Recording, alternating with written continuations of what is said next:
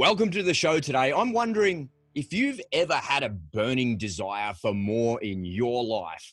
We all know what it feels like to be stuck in doing something we don't really like. And it's normal to ask yourself, is this as good as it gets? I think we all know what it means to be hungry for major change. That's just part of the human experience. Today on the show, it's my absolute pleasure to be speaking with fellow entrepreneur and business owner Byron Van Gisborne. Now, I know you're going to love Byron's Go All In story because it's just so relatable. And Byron knows exactly what it takes to go all in and succeed. If this is your first time here at the Go All In Show, welcome. It's great to have you here. And if you're back for more, welcome back. We love our repeat offenders here at the Go All In podcast. Before we get into the show today, just take a little peek at your phone and hit that subscribe button on the app that you're listening in on. And if you're watching this on YouTube, just scroll on down and hit that subscribe button. And don't forget to ring the bell that way, you'll always have a little bit of motivation and some go in love right there in your pocket. Lastly, if you like what you hear today, please share this episode with your friends and your family.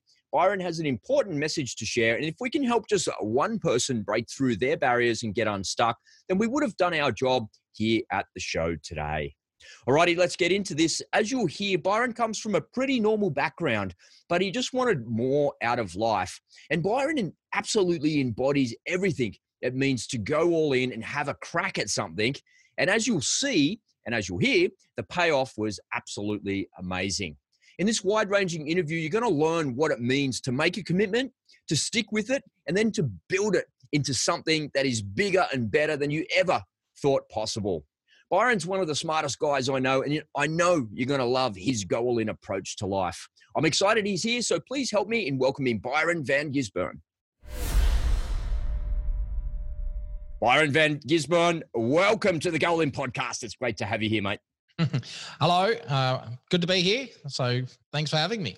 Awesome, mate. I'm looking forward to doing this one. It's a very important thing that you do in society, and we're going to get into your business very, very soon. But before we kick off all of this Go All In craziness all the time, let's get to know you a little bit. Tell us about uh, where are you from?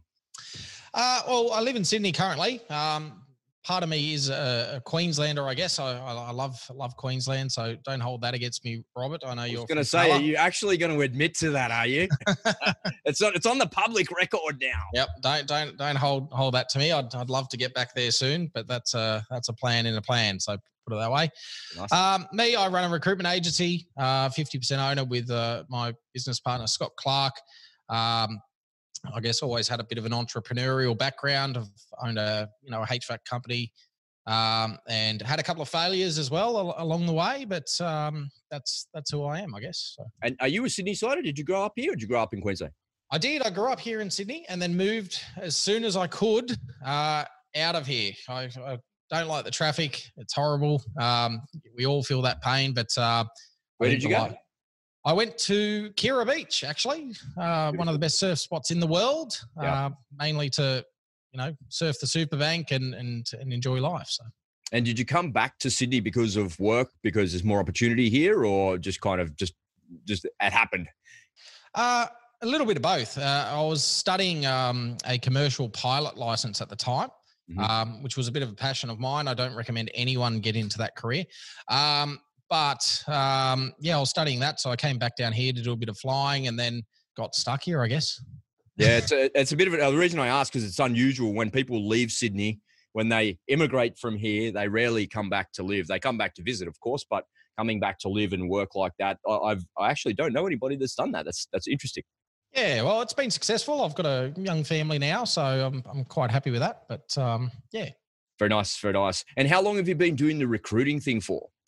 Um, on and off. So I started my career in recruitment uh, in labor hire. So a lot of blue collar stuff. Um, it's a very tough, cutthroat kind of industry. You, you, you're dealing with, you know, someone that's needed a job um, tomorrow. Um, but even in my own businesses, when I had my HVAC business, I would manage 90 staff members. Um, and then, yeah, now probably back into it about three three years. So Very nice. Well, we're going to get into that a whole lot later on because I've got a bunch of questions I want to ask you. Because when when uh, people come on the show, it's a little bit self indulgent for me. I get to ask the recruiter all the recruitment questions to solve all my problems. So hopefully, the the questions that I ask can help some other people out in the process. Hopefully, we can. Hopefully, we can. Beautiful, mate. Beautiful. And and tell me, do you still have a, a a love for recruiting, or is it just more the business entrepreneurial side that you like?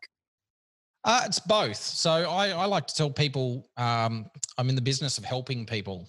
Hmm. Um, so I make massive changes to their life. Um, they might have been in a horrible job, they're stuck, it's a dead end job. They've reached out to me on either LinkedIn or, or a job ad or something like that and said, Hey, this is what I want to do. And generally, even if I can't help them, I give them the, the right advice to, to push them in that direction because mm-hmm. uh, sometimes I can't. I work in a specific vertical at the moment. Um, but if if I can, the the joy on the back end of that is is amazing. They they literally will call you and say, "You changed my life. It was fantastic. It's it's a great result." So. Yeah, yeah I, I really, I really like talking to recruiters because what you do is at the very fabric of our society and helping people get a job and helping people into a career and level up a career is a really really important thing to do. And i do know i've i've had plenty of jobs over the years as as we all have. I've you know, in between businesses that failed and crashed and burned yes. i've had to go and get jobs and things like that. That's you know just part of kind of living life. It hasn't always been peaches and cream for me that's for sure. And um, you know i know what it feels like to need a job tomorrow. I know what it feels like to have to pay the bills for the kids and um, you know, the, the mortgage is due, the rent's due, or something like that. It's it's very very stressful. So it must be enormously gratifying and empowering for you to help people along that journey. It certainly is. Um, yeah, just seeing the change from some people are completely desperate, desperate, and all that kind of stuff. Um, to to go on to a major extreme. Uh, someone watched our careers couch at the end of last year when we first kind of launched it, and literally rang me up on the edge, like on the edge, wanting to basically, you know, kill himself because he, he couldn't handle it and saw me as, I guess, the authority. Yep. Um, so I had to help him go through that and, and then guide him into the right counseling. And I believe he's found a nice job and turned himself around. But um, for me, it was quite confronting, uh, I guess, because you, you, you do see, you know, the person that's lost their job and then the extreme from the person that's had a you know a 10 year run of hell basically and all they really need is a helping hand and you, you give them that small little bit of advice or help and it changes them completely yeah, changes It's one of the common themes I hear, and, I, and I've spoken a lot to different recruiters over the last couple of years, just in interviewing and that, because I think it's a really important thing for people to know. I think a lot of people when they think of recruitment as an employee, they think of, oh, that's somebody that the employer uses to fill a position. But actually, it's both. The, uh, the recruiter can help the employee level up into something new, something better, and they're really, really experienced and they can make a lot of the stress go away, right? Yeah, a, a, lot of the time, yeah, you can. That's for sure. And a lot of the time, uh, you know, recruit. A lot of recruiters get a bad name because you know they're in it for the dollars and they're they're not really in in in it to to help people. And they might churn and burn. Some of the agencies churn and burn people, and and they do get a bit of a bad name. Of you know, you're a car salesman kind of thing. Mm. Um, but a good recruiter will listen to the candidate, identify what they need, where they are best going to be suited, what's going to help their their next career move, and and help them attain that, and use their network from uh, whatever companies they have to to to add value to that company. So you're essentially, you know, always selling to two people. Mm. You're selling a candidate into a company and saying you've got to check out Robert. He's fantastic. He's you know one of the best podcasters I know. You hire him. Mm. Um, but yeah, it's it's it's quite rewarding and, and challenging. So and it's a difficult business in what you just described there. It's actually two, it's actually three businesses, not two. You've got buyers and you've got sellers, and then you've got a marketplace, which is your business. Do you, do you find that it's more buyers than sellers, or is it more sellers than buyers, or is it the market going crazy all the time and then sometimes it dries up? It's feast and famine. It must be stressful in that respect. Uh, it can be very feast and famine, that's for sure. Um, and it's actually based a lot on the the economy. So um, I, I, can say, you know, with the two elections last year, especially in our construction side of the business, it was extremely hard because projects weren't getting released and they were delayed and um, all that kind of stuff. So even though we were making placements and, and getting people jobs, it was still very hard. But then, you know, you'll have some of these projects come off and, and things start pushing forward in the next six to 12 months. And it's going to be the opposite. It's actually mm. going to be uh, famine for the companies in terms of finding the right talent, but uh, and and extremely hard for us to to find that right talent and and try and help those businesses. So when you get into that little part and that little section where there's enough talent and enough uh, jobs, it's fantastic. I was going to say, where's this? Where's the sweet spot? Because it's feast or famine for either the the companies that need people or for you. That yes. you know, it's and those things are the polar opposites, aren't they? Yeah. What is the sweet spot? How do you discover that, or is it just is it having regular clients? Is it maintaining cash flow in business? What's the trick? Uh, it's for, for us it's gen- generally you can tell by the amount of applicants that are coming through and the amount of jobs that uh, or vacancies that are created mm-hmm. um, and there'll be a there will be a sweet spot where, where you can go i've got four candidates or whatever for this job that's perfect because you, you're giving your client four options um, and if there's multiple of those then it's even better um, that's generally the sweet spot i could say at the moment in construction, it's the opposite end where there's a lack of jobs. Um, I think in Melbourne, uh, with the Westgate project, they, they're laying off people. Right. Um, but there's a lot of candidates at the moment, and even the candidates that I deal with are, are, kind of struggling at the moment. Like, how do I get a job? Where am I going? And I, I'm, I guess, working with them and pushing them into markets that I know um, which means they have to pack up stumps and, and go somewhere else sometimes. But that's the nature of you know construction. Mm. Um, but yeah, finding that little pocket, whether it be in Queensland, Melbourne, Brisbane, uh, Sydney, where, wherever it is, we need to find that and and help secure that person their their job. So Nice, nice, nicely said. Well, let's let's put a pin in that because I've got a, a, bunch of questions I want to ask you towards the end of the show about that and about how people can present themselves better and give themselves a better opportunity and whatnot. So let's hold on to that. But I, I want to get into this part of the podcast because it's my favorite bit, Byron. People will come on over to the Go All In podcast to learn more about others that have gone all in. So if you could, mate, could you please share with us your biggest Go All In story or stories and the lessons that you've learned from your commitment to success? um, there's probably a few go all in stories. Actually, I was, I was, talking about this with my partner. She knows that if I do something, I, I go all in, and there's no way but the highway with me. Um, so I, I'd probably say with my first business, my HVAC business, being a little bit naive and and young at the time, 21, and and not really that much business sense, but a lot of drive. Uh, I had about five thousand dollars, spent it all on the tools and equipment, and then I thought, holy crap, I've got to actually eat and pay my rent. so are, I, are, you a, are you a HVAC tradie? For the people that are listening and watching that don't know what HVAC is, air conditioning, right? It's heating, ventil- uh, heating, ventilation, and air conditioning. So, yep. um, yeah, basically we go out and service and clean. I, I, was an employee at that time, and I was kind of sick of my boss surfing all the time. Actually, he'd, he'd surf and go to Bali and Thailand and all this kind of stuff and and go, oh well, we're not working this week. So it was it was a bit of frustration that led me there.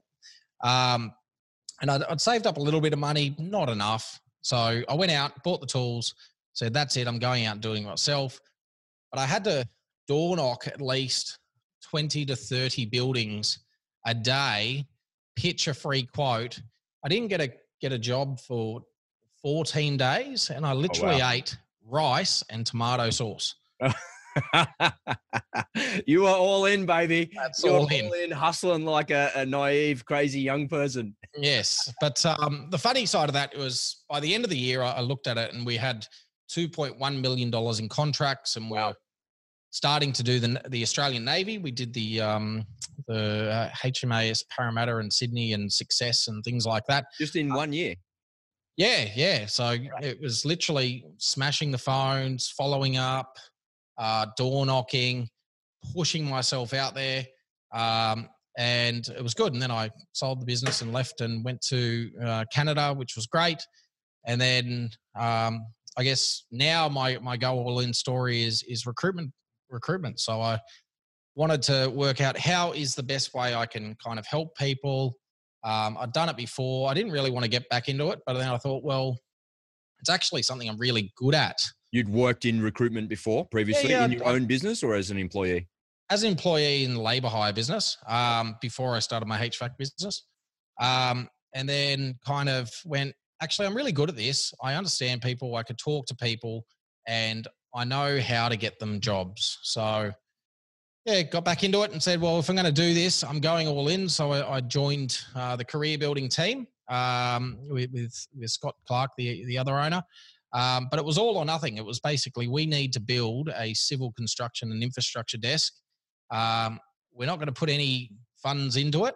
You've got to build it from nothing. So we we did that and got it to about seven hundred grand in a year, which was good. Mm-hmm. Um, especially given the market was so horrible with you know elections and things like that, and um, projects why, finishing why construction? Up. Why construction? Of all the of all the industries you could pick, why that one?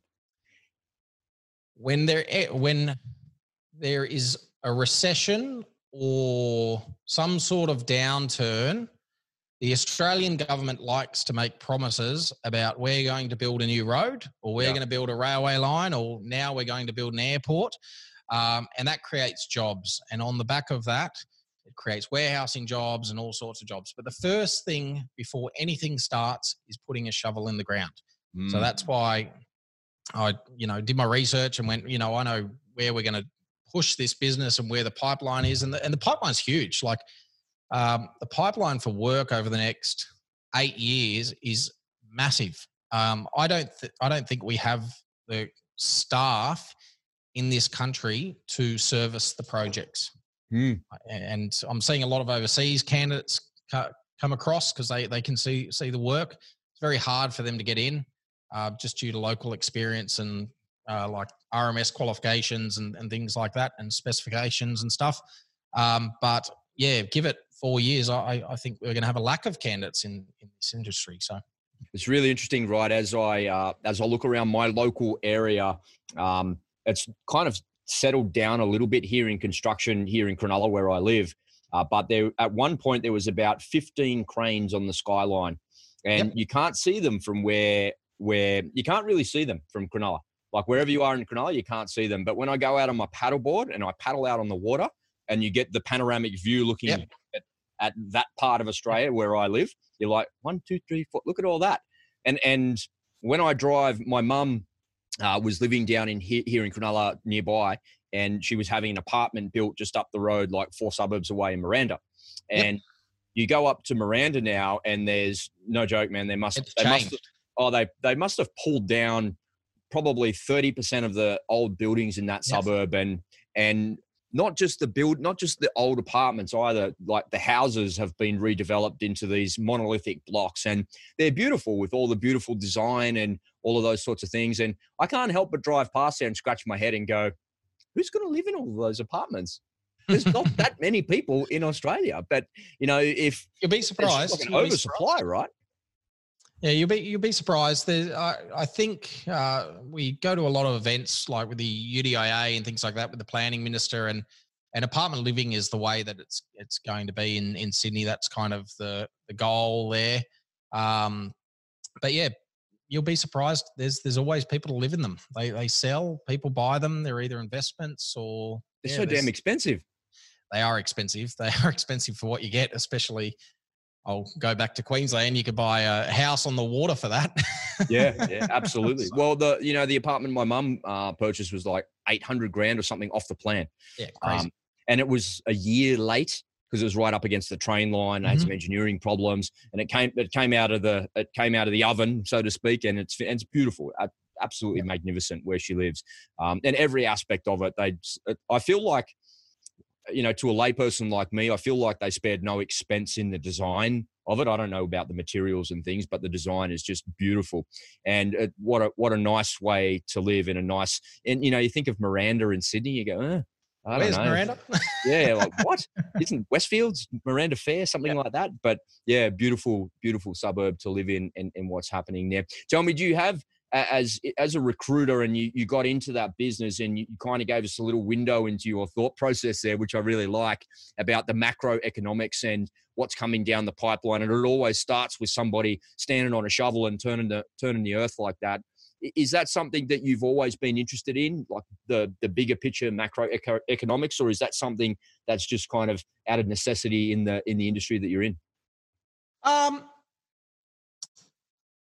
it is kind of something that uh, uh with any type of business, you've got to be looking at the economy as a whole, um, regardless of whether you're an online shop or you're a civil construction company or, or a real estate agent, um, because that's going to determine the fact a lot of the factors of your success. Not so much as an online shop, but if you're a local boutique or something down in Cronulla, for example, um, and cash flow of that city is you know maybe pretty poor at the time people aren't spending then it's going to affect you. So you got to you know maybe think outside the box and then jump online and create an e-commerce store maybe. Yep.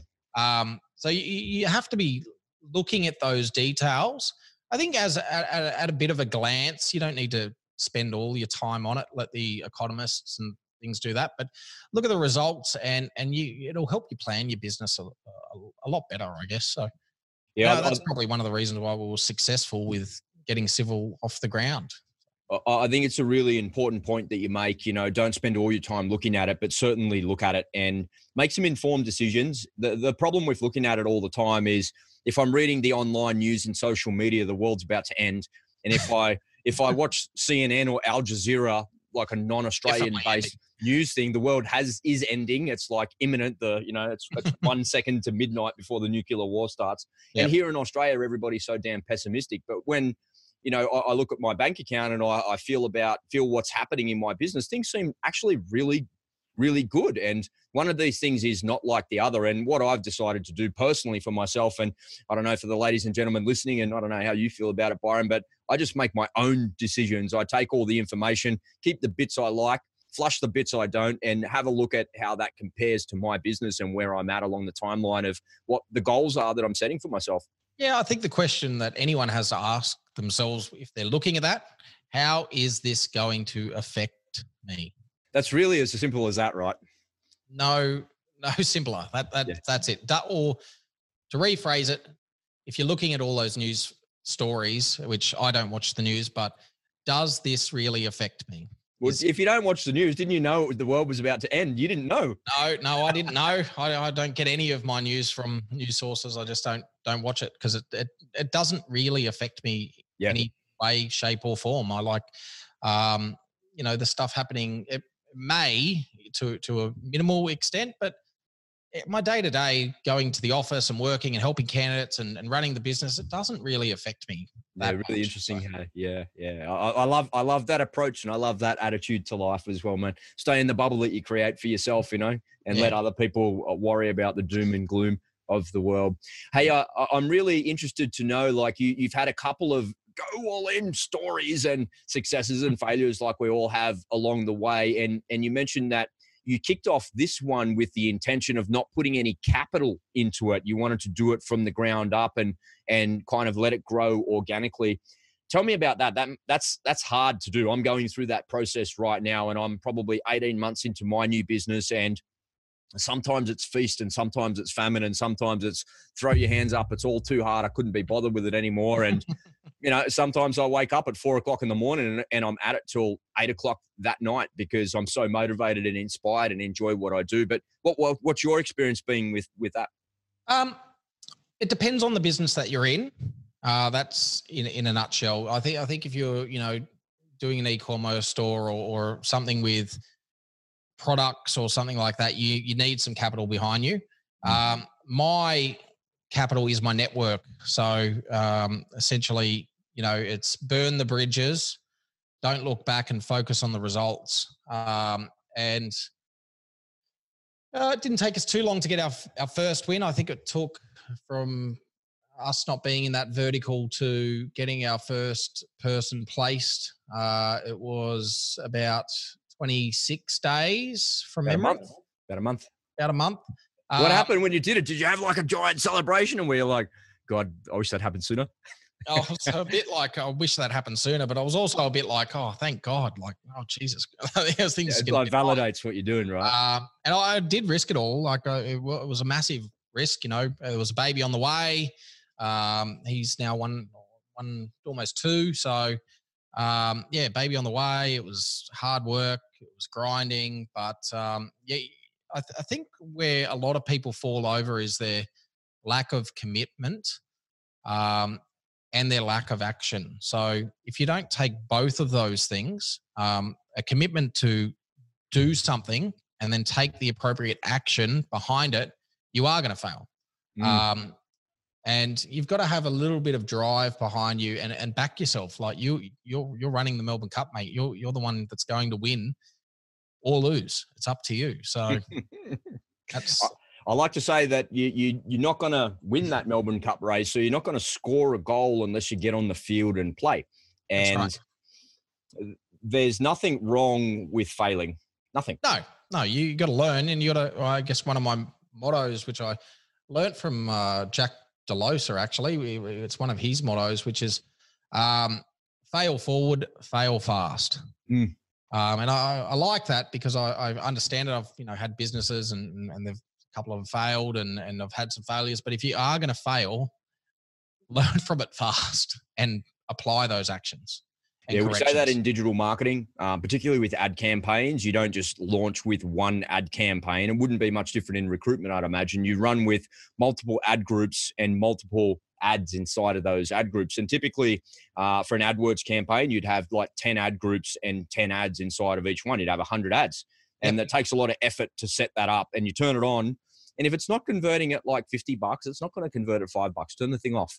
Yep. Yeah, and the one that's converting, stay with that and and back that one a little bit more, and try and just refine that and be a little bit better. And you're kind of inching your way forward as you do that. And I think that was part of the success that I enjoyed in the digital marketing space, particularly in the advertising space, was we would say that to clients all the time. The idea is that we fail as quickly as possible and get off the losers because you've been on a losing campaign the whole time. That's why you're coming to me and that's why I'm trying to help you. And the idea is that whatever you're doing in business or in life for that matter, if it's not working for you, get off that losing yeah. train and get on, on, the winning one.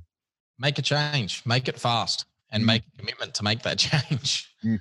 Byron, I, I got to say, man, you're you're pretty pretty brave. A lot of people listening to this and watching this on YouTube would say, well, if my missus was about to have a baby, I don't know if I'd be risking it all and going all in. And it's easy with hindsight when you look back and go, oh, well, you know, it was going to work no matter what. I was committed to it, and you know that's kind of how I am. But it's still, you know, not everybody is is wired the same way as you. And and I have a lot of feedback from this show. And and ladies and gentlemen, if you if you want to send some feedback, please do. Please comment in the in the comments below in YouTube or drop me an email. You can just go to the website or connect in socials and do that keep it coming because I answer all of those messages personally. And if I'm a bit slow, I'm sorry. I'll, I'll definitely get back to you. But the feedback that I get, the common theme in and around that is always, "Hey Rob, I, I listened to your show. I love your show. Thanks, man. That's really awesome. I love that guest. She was great. He was great.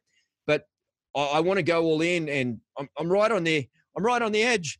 And you know, I'm dramatizing what they say, but they're pretty much saying it's true. I'm on the I'm on the very edge. But how do I just I can't quite get there because they're scared, right? They're, they're scared of leaving their job. They're scared of not been getting, you know, a paycheck, a PAYG paycheck. Yep. And I'm wondering, what would you say? You know, is there a couple, two or three tips that you would say to somebody about backing yourself and having the drive to do that and and taking some risks to get on the field and play the game? Yeah, I'd actually give you a, an action to do. Um, I would, if you haven't, go skydiving because most people are scared of it.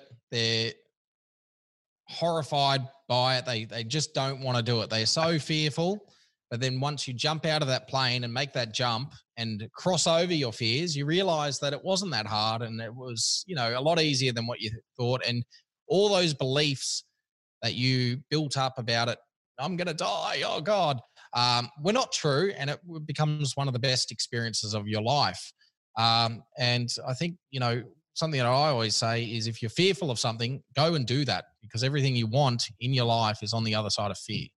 Yeah, beautifully said. Beautifully said. Well, I could echo that that paratrooping thing uh, pretty pretty loud and clear. I'll, I'll, tell you a funny story. There was uh, a time where before all of this 9/11 craziness and the all, all, the stuff that happened. And I was posted at the parachute school, and we were doing um, some continuation training at the drop zone at, at JBRF down in Jervis Bay. Yep. And from time to time, uh, people would come down, like there'd be randoms, right? Like some German dude here. Who's he? I don't know. Some German special forces guy. Give him a parachute, throw him out of the plane, and say guten tag to the guy and send him on his way after he got his kept his qualifications and stuff. And there was a few like random things that happened down there from time to time. And I remember this one woman who was there. She came down, and I think she was like um, like a niece of one of the instructors. I don't remember exactly. She was like a relative of somebody there, and she was there from the minute we started work at seven o'clock at the drop zone, we get a set up. The plane turned up. Um, we got some loads going, and she was watching. And they would the continuation training that they were doing was for the tandem instructors.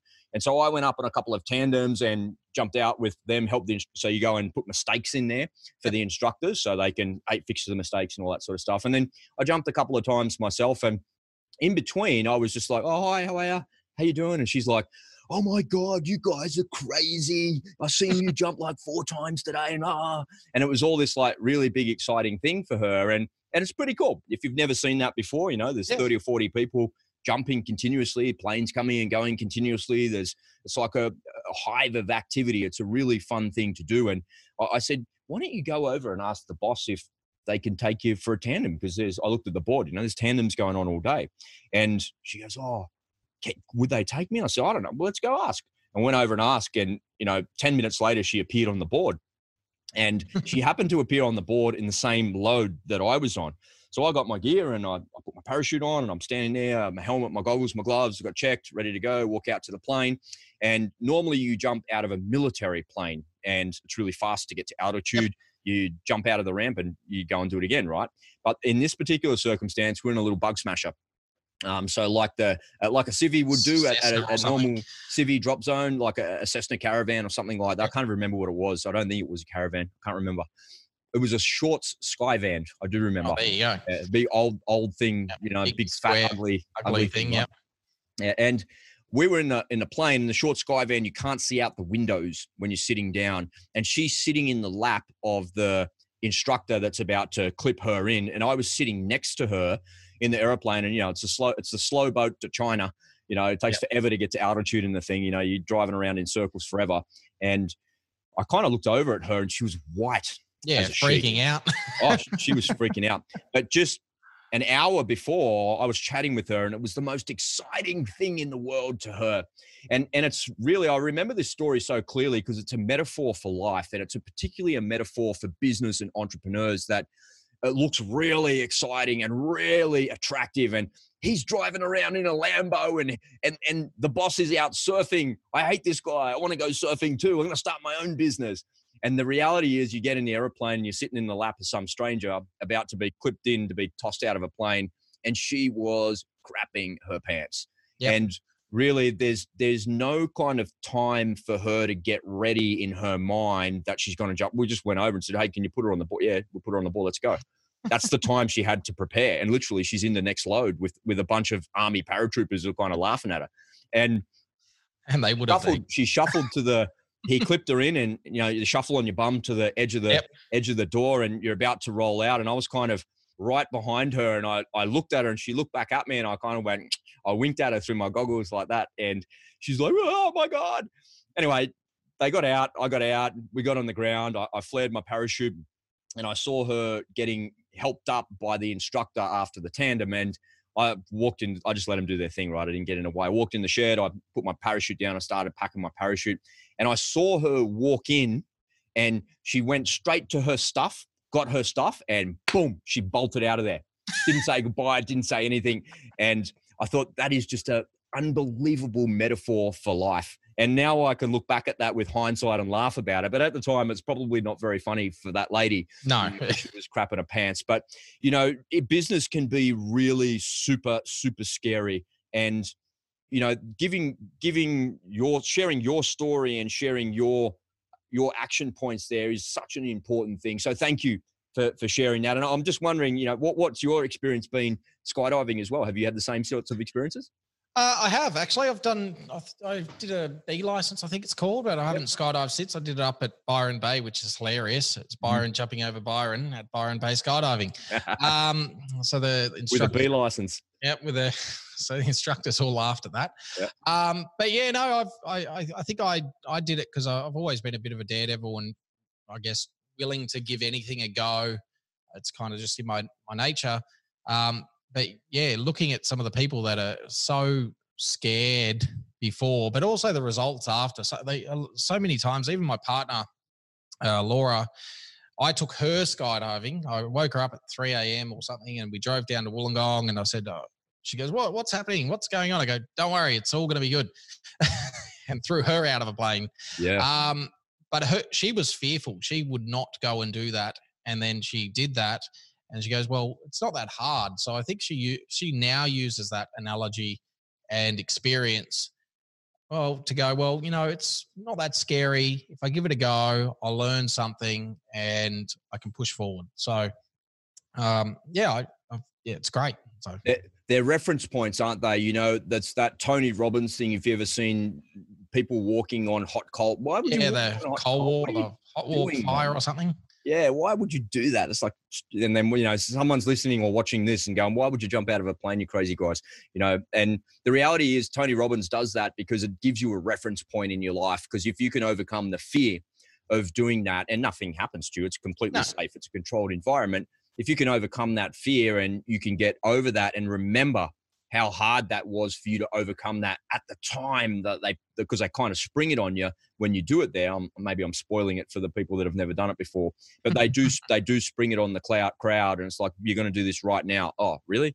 Oh. and then lots and lots of people back out but then there's lots of people encouraging them to get them through and it really does my missus did it and it gave her a, a really solid reference point in her life to say that you know some, sometimes things get tough and sometimes things are really super scary. But if you can get your emotions under control and you get yourself organized, you can do that in spite of what your, your mind is telling you because your mind's just trying to protect you. But if you yeah, that's right. It's the old fight or flight. It is, baby. It is. That's absolutely true. Absolutely true. Well, Byron, thank you for sharing a little bit of a window into your go all in mindset, mate. I, I appreciate that. I want to move off that now and, and just ask you a little bit about your podcast and your show. Let's let's talk about that because you've kicked that off recently. It's kind of been in a couple of different iterations, and now you've gone out and spent some money, created a studio, got some lights and microphones and fancy stuff. It looks a million bucks.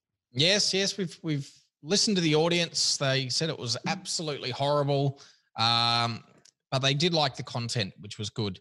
Um, and I, I, th- I think basically the reason why we're doing it is uh, essentially because we have so many candidates and so many people in other industries as well that reach out and ask for little advice eh, or tips or um, what their experience is like how do i do this? How do i do that? And nine times out of ten eh, we've heard the question before um, so we thought we'd use it to add value to to everyone. Um, you, you, might be coming out of school or you might be coming out of uni and going oh crap how do i get onto linkedin? Like what do i do with my profile? Or what's the best way to get through a, a CV uh, or applicant tracking system. So uh, I think today's one this afternoon is all about boosting your applicant tracking system and getting through that that system to to get more chance of being hired um, and and with your LinkedIn profile and um, interviews.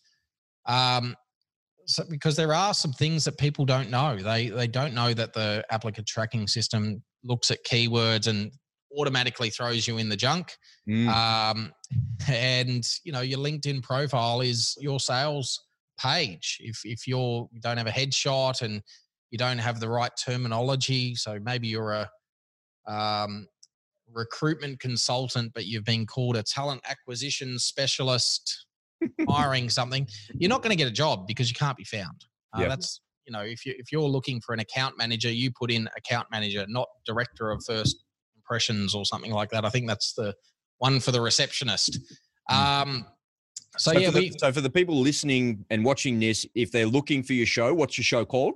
It's called the Careers Couch. It goes live every Fridays um, uh, in, in, the afternoon. We changed the time today. It's going at six thirty.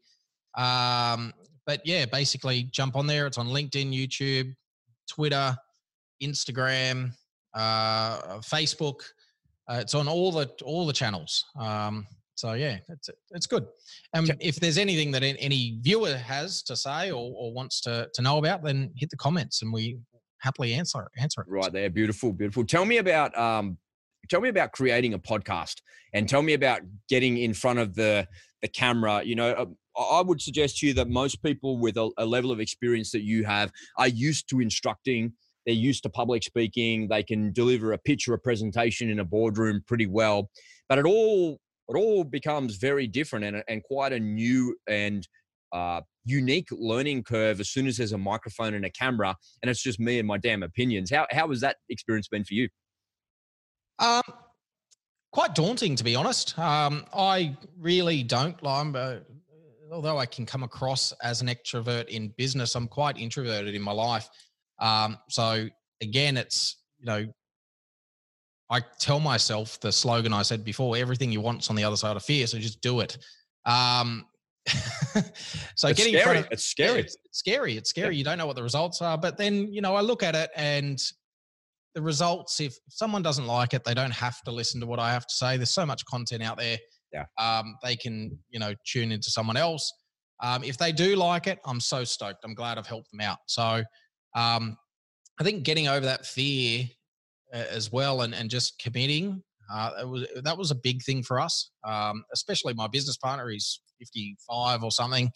Um, he's anti like, oh, why do we need to do a podcast and why do we need to do be on YouTube and oh, like what's YouTube? Um, so all this digital marketing stuff and, and getting your message out there and your brand is quite foreign to a lot of people, but it's mm. it's actually so highly important in business to get your message out there um, and do it the right way. So Nice. It was, it was scary. We had to invest. We we spent a fortune, as you know. It's expensive. Um, yeah, it was expensive, and yeah, hopefully we're delivering good good content we can improve and, and keep pushing forward. So, well, well, I have to say, uh, I've been watching as I've known you for a little while now, and I've seen you kind of progress, and I've seen you mm-hmm. settle into it.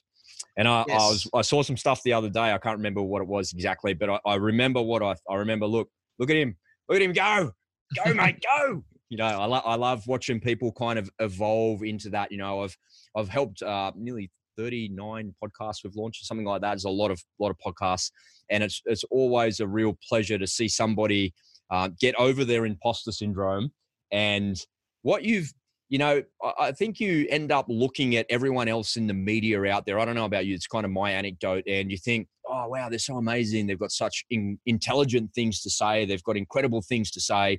But the reality is, you, you're you're putting you're making them something extraordinary, and every now and then you'll go, "That was rubbish. My yes. stuff's way better than their stuffs." Yep. And you realize that they're actually just ordinary. And if you go out there and be ordinary, one of the things I struggled the most with with my podcast is I just didn't think anyone would be interested in what it is that I've got to say, because I don't really have a, a big giant go all in story in my life. Some people have got a, like health challenges and they've had marriages and deaths and all sorts of drama in their life. And my life is like just plain vanilla. It's like really. I don't know. You know, I, I find myself at these intersections in my life, like everybody, and you know, you've got to commit to something and you've got to dive in and go all in. But really, is that a is that a go all in story compared to somebody who nearly died from cancer or Lyme's disease or got run over by a bus and all of these things happened to them? And the, the short answer for me is no. But it doesn't mean that what I've got to say is any less important. And no. It's just a natural, normal thing for you to compare yourself to the other people that are out there and to feel like that. And if anyone's listening to this and, and thinking about starting a podcast, do it. Do it. Yeah, give it because, a crack. We've got a eh, studio for rent. yeah, yeah. Well, there you go. Byron, Byron will hook you up. And, you know, I say do it because what you've got to say, and I say do it without even knowing you, because whoever you are and whatever you've got to say is important. And there are some people out there that will connect with you. There are people out there that will resonate with you. There's 800,000 podcasts out there, but only about 400,000 of them have had an upload in the last 90 days. So it means half the podcasts out there are dead. And the average number of episodes that are out there is just 17. So of the 400,000 shows that are out there, they don't have that many episodes. So if you're thinking about starting one, get it off your chest and get out there and share your message with the world because it's unbelievably important. And it's actually not that hard. It's not that hard, but it does take a lot of work. I, I do. I do have to say that it, it's not that hard to to deliver it, but it does take a lot of work. I, I think the hardest part is actually getting over your own fear and self doubt mm. um, that you're going to fail before you've even you know kicked it off. And I, I think if you just go, oh, stuff it, I'm going to do it. Um, let's give this a shot. You'll you'll you'll be significantly more successful. Yeah, absolutely. And I love what you're doing, you know, in from the recruiting sense because what you're doing is closing the gap. You're closing the gap for people in their in their knowledge and there's just so much information that's out there and when you come out from behind a website and come out from behind a business and put a face to that business, you and your business partner sitting there, as much as he doesn't want to do it, he's actually really good. Yeah, he's, no, he's he's doing actually he's doing it quite excellent. He's he's doing a great job. The band-aid off and he's he's pushing forward. So which is good about Scott. He's, he is a kind of a, a good uh, partner because he is you know I'm going to go all in as well. So he has that mindset. Um, he's gone all in previously in his career and, and starting career building 10 years ago so. Yeah it's fantastic. It's uh, i'm really i'm really excited for you and i'm excited for the future of it with you and I, am your biggest fan on the sideline as your mate cheering you on man and and there's nothing i like more than seeing other people succeed in this world in whatever aspect of it is in their life but particularly in the podcasting world because i'm biased and that's a space that i kind of live you have to be. in, so um, yeah, it's it's really encouraging to see you going, man. So well done and, and congratulations on and getting it to market and making it all happen. Yeah, it's been hard. It's been been very hard, but thank you. We're we're we're pushing forward, and every episode, as long as we see an improvement, we're, we're happy. So that's that's that's our only KPI for this. Is as long as we're seeing it improve, we're happy. So In- incremental growth is the key, right? You're not going to yep. wake up one day with 500 grand in your bank account. But no, I think we started on this. It. This is what we started on right there. That's it. That's exactly. It. right on your phone. Exactly. The audio was horrible. The video quality was horrible. It was echoey, but we, you know, gave it a shot. Mm-hmm. Um, and then when, you know, we made the commitment, we, you know, we're going to do this. So when got all the equipment and, and now we're pushing forward, got the team behind us as well. So it's good. That's awesome. And no one else is doing it either. So, you know, in recruiting? No, I don't see anyone in recruitment really adding any value um, other than you know making the placements, which is good, but they're not really adding any value to the candidates or clients um, for free advice, and they're the most knowledgeable people. Yeah, they're absolutely. working with so many different businesses and so many different people. When they're you know a bit of insight would help so many other so so much more people. So that's why we're doing it. Well, that's a beautiful segue into the the questions I wanted to ask you about recruiting and about candidates and from the employer employee perspective. Um, and while I've got you here on the show mm-hmm. and uh, while we're on the podcast, you know, I think a lot of people that listen to my show I know are entrepreneurs. A lot of them are yep. solopreneurs. They love the motivation aspect of what it is that we do, but there's lots of business owners that listen. And I don't know exactly who my audience is other than from the feedback that I get. And, and so that's how I know from those anecdotes. And but there's been thousands of messages over the last couple of years, so it's a fair kind of guesstimate to say that mm-hmm. they're in there. If I was a, an employee, and I've been an employee many times, and yep. I'm a little bit tired and stuck in the the rut of oh my god, is this as good as life is going to get?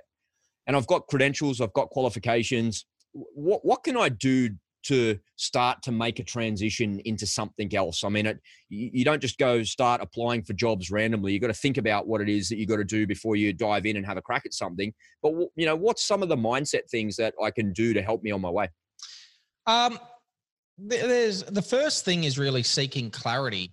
Um, that is the most important thing before making any step. Um, you might be in a dead end job, you might be in a business that's failing, you might be in any kind of situation. But if you're not clear as to what you want and who you are today, you won't know the flight plan to get there. Mm. And you, you won't have the steps involved at all. So, really, it, it's about sitting down, asking yourself some tough questions. Um, and they can be confronting as well. Um, you know, giving this out in in one of our e, courses that we're about to launch as well. Um, but it's it's really seeking that clarity first. Like, who am I today? What am I good at? Where do I want to go? Where do I see myself? Um, what skills do I need to change? Um, Etc. There's, there's about 10 or 15 questions that you need to ask yourself to understand where you are and then where you want to go. And then you come up with that flight plan and essentially, you know, reach, reach your goal, set some goals around it, set some micro goals and some achievements along the line and, and set a deadline. But if you don't start with clarity, you'll be in the same spot forever.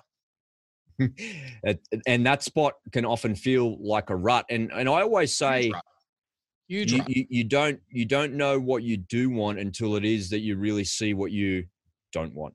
Yeah, and yeah. I've I've had a shit job, and I I remember walking into it and looking at the clock from nine oh one to five p.m. I think I counted every single minute, going, "Oh man, is is this is this going to end or what? Like, kill me, please, kill me. Someone like." Someone do something. soul, soul destroying, isn't it? What what, it what would you say to somebody or to a an employee, a candidate that was unhappy with where they are doing that, clock watching like that, but not really sure how to get clarity. How can I get some clarity? Um, write down what you don't want and what you don't like. Then write down what you do want and what you do like. Simple activity. It's pretty much a pros and cons list. And then once you understand what you you do like and and you want to be involved in that and you know, a lot of people are saying, you know, you know, find your purpose and do this and that. Um, it's it's all a little bit fluff to me. I think you you need to you know find out what you really like and then go and commit to that. Um, you know, I'd love to be a professional surfer, but I'm like mediocre. Like I'm not that great. yeah, like I'd love to be on the world tour. yeah. No chance.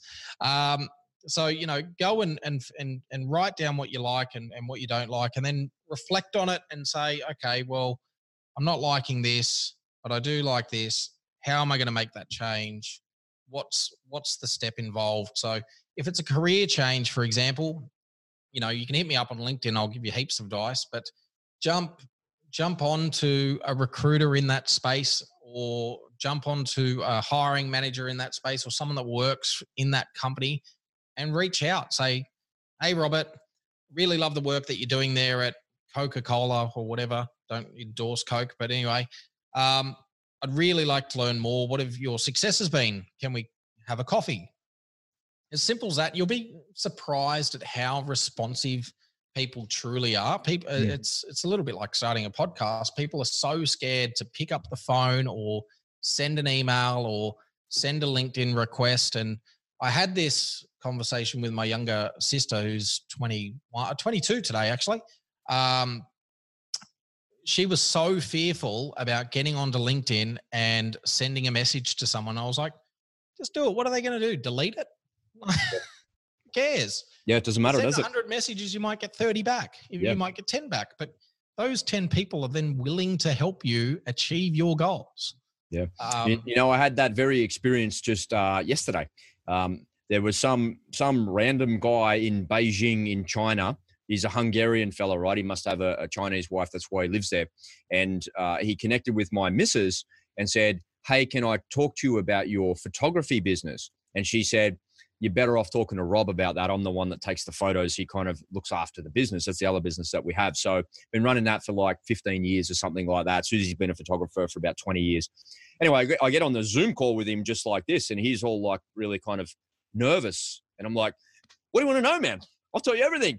And I chatted with him for like 45 minutes and he was so gracious. He was so unbelievably gracious. He was inviting me to China and he's come here and you, ever you visit here, we'll look after you. Thank you so much. And uh, I made myself a new friend, right? And um, I think I genuinely helped him with just no expectation of anything. He just needed a hand. He wanted to ask some questions. I had a bit of time. I happy to answer his questions. Um, unfortunately, I'm not going to be going to China anytime soon because of what's going on there. But um, yeah, it's it, it, it's true what you say. Reach out, ask some people, and they'll help it's you. Even more so true here in Australia because mm. of our culture of everyone's your mate. Yeah. Um, and we're all willing to to generally give anyone a hand. Like mm. it's just part. It's built into our DNA as a, as an Australian. So, um, getting over that micro fear or whatever you have is it's not really that hard. It's just your your own self talk. Like, oh, what are they going to do? What are they not going to do? Mm. Send the message or send the pick up the phone and start dialing. Like, um, just ask. Just ask. Yeah. Uh, you know, you could go back to Jesus. Uh, you don't ask, you don't receive. Like yeah. it's, it's, a powerful statement. So. I'm not a religious person, but it's a powerful statement. So very true. Good advice, mate. Thank you so much for sharing that. I want to ask the other side of the the coin. Hiring the wrong person can be uh, enormously costly for an organization. And I want to ask the question more from a entrepreneur's or maybe a solopreneur's perspective where business is ticking along nicely I, I know that all of a sudden I'm, I'm getting overwhelmed. There's just too many things going on and not enough time to do it. Task saturation is a daily event for me. And I know what it is that I need to shed. I know the tasks that I need to shed, but I can't shed them to freelancers anymore. I need to hire somebody, a bum on a seat in an office or working from home. Either way, that's okay. But I need to get the right person in place. How do I get clarity as the uh, as the solopreneur? Because it's a little bit like the uh, the distressed employee. I need a solution today, and that solution causes you to shoot from the hip and hire the wrong person. and I think that anybody that's ever had a business and hired the wrong person realizes how uh, how nasty that can be. Yeah, it can be. It can it can cost an absolute fortune. I've mm. been there, done it before. Um, I think the reality is it, it all comes back to clarity again and being clear on what you're offloading, what your goals are, and then actually measuring it. Um, I know one of my failures was not measuring the employee and and kind of like having the she'll be right kind of attitude. Don't mm. have that attitude. yeah. um, they, you know, they are an employee and they're there to help you add value to your business. Um, so you you need to. I, I think one of the fraudulent slogans out there is hire on personality and don't hire on skill. Especially if you're a solo entrepreneur, you need to hire on both mm. um, because you don't have the time and you don't have a lot of the time the money or resources to train that kind of. You're not a Google where they have a hiring team and a training facility and a you know a million ways to to take someone with the right personality and and create the skills as a solo entrepreneur you need both mm. um, and I've made that mistake in the past. I've I've hired on personality, going, this is going to be a you know a real go getter. They don't have the skills. I can train them, but what tends to happen is you then spend your time on training them, and your revenue goes down, mm. and your mm. productivity goes down, and everything goes down, and then you might see an uprise in it, but it, you know it could be too late for your business too. So I think you need clarity on exactly what you're going to offload, um, what tasks they are, um, how they're done as well. Sometimes have a bit of a training manual um, on how you want them done. Um, and I've done this with my offshore staff. And then look at their skills and and hire them because you you know you want to you're hiring them because they're better than you at the job that would be my advice. That that right there, that was the value bomb of the whole podcast. Hire someone that's better than you at yes. that job. You yeah. can't be everything. Yeah, isn't uh, I'm not sure how true it is. Uh, as you said that, I just remembered something about Pixar. You know, the the film the film company that made all they make yep. all the animated films. The the two fellas that um, started Pixar hired everybody that had a PhD in computer science back in the day when it was there, and they would like they would freely admit we're the we're the dumbest people that work in this workplace, and they just surrounded themselves with people that were hundred times smarter than they were and more skillful, and they just kind of drove. This is the idea. It's what we want to do. Make it happen, and it, and it worked to worked to treat, of course. Yeah, well, and it certainly did. They're very successful. I think Disney owns them now. Yeah, they do. Yeah. Um, but yeah, just hire people that are smarter than you in whatever function and pick their brains. Let them, you know, you're you're you're the leader of the business, um, but you don't have all the answers. Mm. That's a good lesson in ego as well, because you know I'm pretty smart. It's my business. Nobody can do it better than me. Of course. Now I'm gonna. There's, all, there's always someone better than you. There is. Come on, pull me back down to earth, baby. Come on, pull me all the way down. I'm gonna crash and hit the ground like That's that. right. There's always someone out there better than you. That's why we evolve as a as a race and, and people. Yeah as a species. Absolutely. Byron, thank you so much, mate, for sharing your insights there. They, they uh, are simple and they're practical and and they're usable. So thank you for sharing that with my audience. I appreciate that. My pleasure. Well, as we're bumping up against an hour here at the podcast, I want I can't let you go, mate. I can't let you go without putting you in the podcaster's hot seat. Uh, there's a couple of questions I ask everybody before I, I let you go. It's a bit random, uh, kind of sort of not related to what we're talking about. Um, I always like to ask people that I meet, um, what is your favorite holiday destination? Because I love to get a bit of inside information because I love to travel. It's one of my favorite things to do. My favorite holiday destination um, would have to be Fiji. Out of, out of all the places I've been, it would Fiji have to or be Summer Cloud. Uh, no, just uh, well, uh, Yasawa Islands or something like that. Somewhere where there is nothing to do but lay in a hammock. Oh, because you know when you're when I'm on holiday, I like to switch off.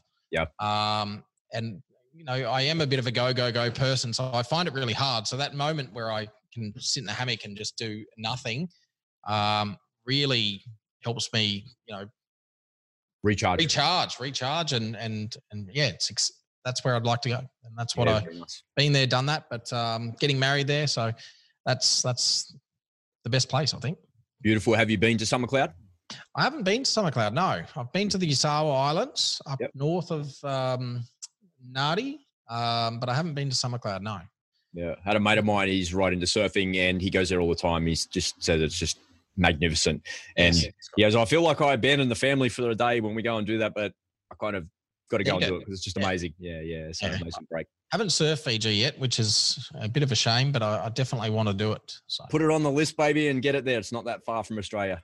No, it's not three hours or something, is it? So yeah, it's pretty close. Yeah, it's pretty close. Awesome. Hey, what's a uh, what's a skill that you've not yet mastered? All of them. Come on, that's too broad. you are doing pretty well. You're doing all right. Um, I think a skill that I haven't mastered um, for me would be it's definitely a leadership thing uh, for me. Um, and it's something that I'm working with with my coach and, and, and things like that as well.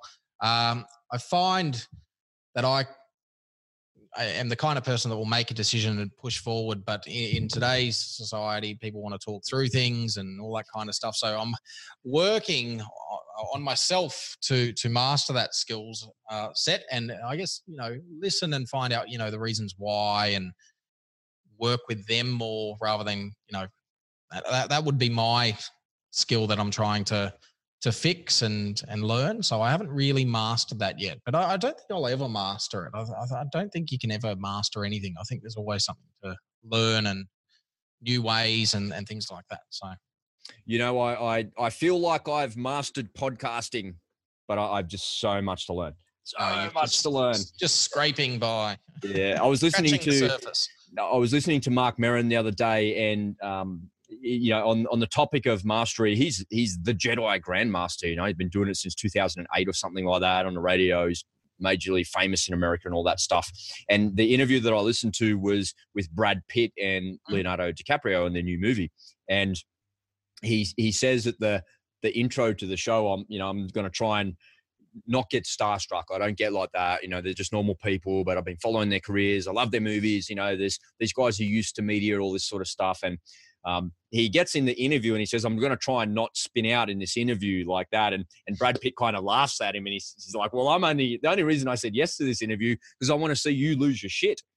And it, it, was, it was a really funny thing because I, both of them said that, right? And both of them like really super experienced with media and super experienced with, with interviews. And I thought, isn't that funny? Like the thousands of interviews, he's still not mastered it. And about halfway through the interview, he must be recording on a Zoom because Brad's got a mic, Leo's got a mic, and he's got a mic. And he says, he asks Leo a question and he goes, just put that mic, just don't hold there on the mic. And he must be holding where the where the XLR cable plugs into the microphone and there's a bit of static. And he loses his shit. He's like, ah, there's static on this. Hang on, stop the interview. We've got to do that. And I left it all in there. And it's like hilarious. And Brad Pitt's like over in the corner, kind of laughing, going, I got what I, I knew it. You know, he's losing, losing his shit. And I thought, isn't that good? Isn't that good? Somebody so professional and so so apparently skillful, just a normal human being who's never mastered really what it is that he's doing, and he's always learning.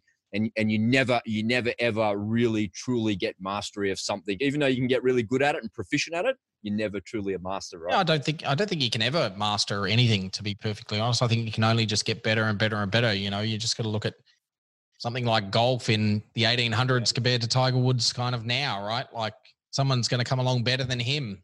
Mm. So, and everyone thinks, you know, he's the master and he's very good. Don't get me wrong, but um, there's always going to be someone better that's mastered you and push forward. I love it. I love it. All right, last one. What's the uh, what's the best piece of business advice that you've ever received? The best piece of business advice that I've ever received. Uh, I think it's I'd, I'd, go back to Jack Delosa with the saying because I did a bit of work with him. Um, just the product or service doesn't have to be right or perfect. You don't need to look for perfection, but if you've got an idea, get it seventy percent there, and then push it to your market or push your service because the rest can be learnt and and you will fail along the way, but that will lead you to be uh, uh, come up with a better product or better service uh, and what you think you're pushing to market might not even be the right product or service, mm-hmm. but you'll know you'll you'll get those things. So um, I don't think, I don't, yeah, don't aim for perfection. I, I, I, think that was part of what I would always do back in the, in the past. Just try and get something out there that's about seventy percent right, because you don't want to put crap out in the market either. Like you don't mm. want to put something that's dog shit. Um, but you, you want to put something out that's got value, can add value, people want it, or people want to use it or use your services or whatever it is, and then start learning and, and modifying it. And I know you can see that with our podcast series. Yep. Like it was horrible, but it was it was 70% there. We had a camera. good enough. and you had good content. had good enough content, yeah. Yeah. Um, so that that would be my best piece of advice. I think I, I, I took that and went, oh, that was a little bit of an aha moment, like, oh, actually, I don't need to be the perfectionist. I and it doesn't need to be the perfect thing, but you can always make change. I love it. I love it. It's very good. The way I describe that is is perfection creates procrastination. It does. The the ultimate pursuit of perfection is is a perfect aerobatic loop where you fly back through your own wake. Um, yep. But if you're trying to do that every single time, you're just going to be flying around in circles in the sky forever until you run out of fuel. You don't get it every single time, you know, and and don't no. procrastinate on it. Just just get it to market and go. Especially when you got a 15 knot crosswind. Exactly. Dead right. Yeah, you're going to miss that wake every single time, just about, unless you're correct for it. Awesome. Well, Byron, it's been an absolute pleasure to have you on the Go All In podcast here for an hour and, and get a little window into your world. And thank you again for for sharing a, a little bit of your experience and your knowledge. Uh, if people want to connect with you, what's the best way to do that? Uh, either connect with me on LinkedIn. Uh, I'll generally accept everyone's connection because I like to network as a recruiter. I don't don't mind who I network with and and and like new opportunities, um, or connect with me on on Facebook or um, Instagram at uh, B Van Gisborne. So. Okay, excellent. And if you're if you're watching this, just scroll on down and all the links to Byron's uh, social media and his website will be right there. And if you're listening to this on a podcast, just take a little peek at the show notes and all of the links will be uh, right there. So you're not going to have to go poking around in Google for them. Just click those links. Make sure you connect with Byron on LinkedIn and don't forget to give him a little a follow on Instagram as well. Before I let you go, mate, and we wrap it up, have you got a, a parting shot, some parting wisdom for the Go All In audience? Uh, I think just what I said earlier, everything is that you want in your life is on the other side of your fear. So get over your fear and just jump. I love it. I love it. In the spirit of airborne, just jump. Yes, Go for just, it. Just jump. Just jump and find out. If you don't jump, you won't find out. All right, awesome. Thanks again for coming on the show, Byron. Really appreciate it, mate, and look forward to speaking with you soon. It's bye for now. Pleasure. Well, there you have it, folks. If you want to connect with Byron, just take a little peek at your phone, and all of the links to his website and his socials are right there. And if you're watching this on YouTube, just scroll on down, and the details are right there in the show notes as well. Now, if you've got a message or some feedback for the show, you can reach out via the Go All In socials, or you can send me an email at any time. Just visit goallin.com.au to find out more. Well, that wraps it up for the show today. So, whatever it is that you're working on, whatever you're doing, get busy, get to it, and go all in. I'll see you next time.